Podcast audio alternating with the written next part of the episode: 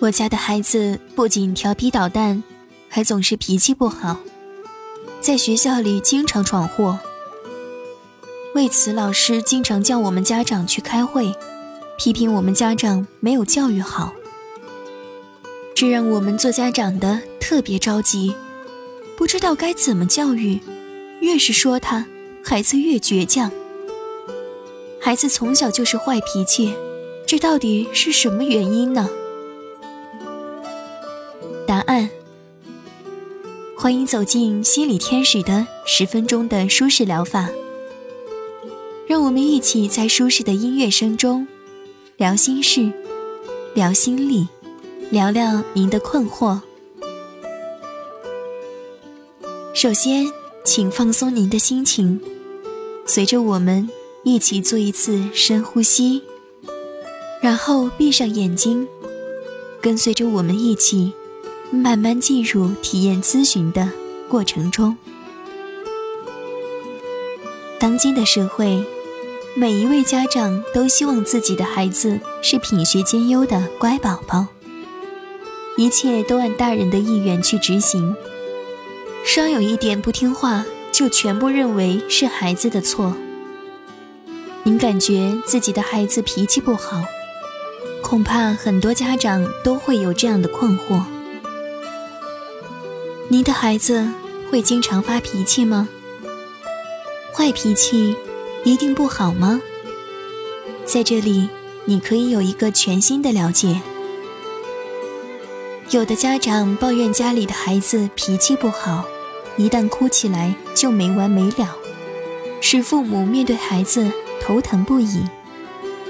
其实，心理学家发现，脾气不好的孩子更聪明。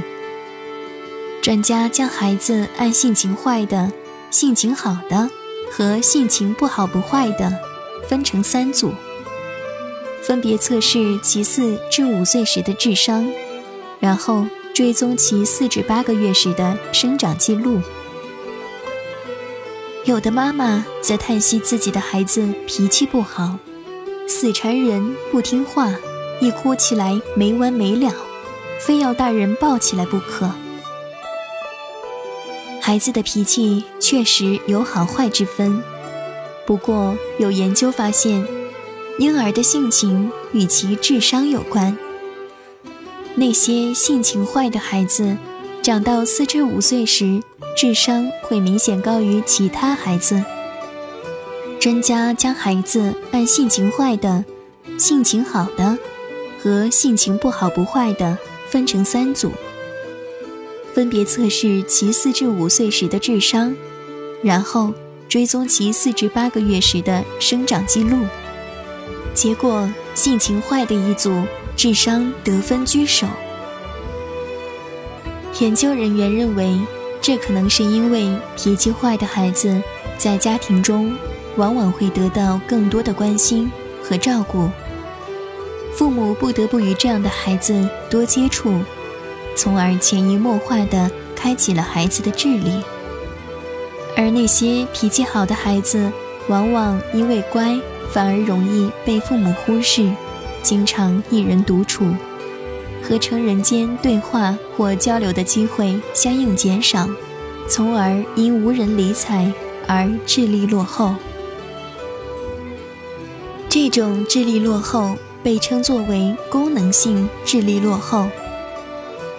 那些孩子很乖的父母，应对此予以高度重视，注意尽可能增加与孩子之间的对话和交流。当然，对脾气坏的孩子，也不能任其发展，而应有意识地加以引导。每个孩子的心理发展有着他们特定的规律，每个孩子的情商、智商的发展。也不尽相同。父母应根据孩子的心理发展特点，有选择进行教育培养。孩子的坏脾气不能一概而论，相信通过各位父母的苦心培育，每个孩子都能享受童年的欢乐。好了，我们今天的体验咨询的舒适疗法就到这里结束了。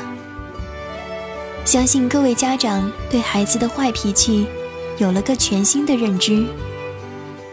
感谢您的收听，我们下期再见了。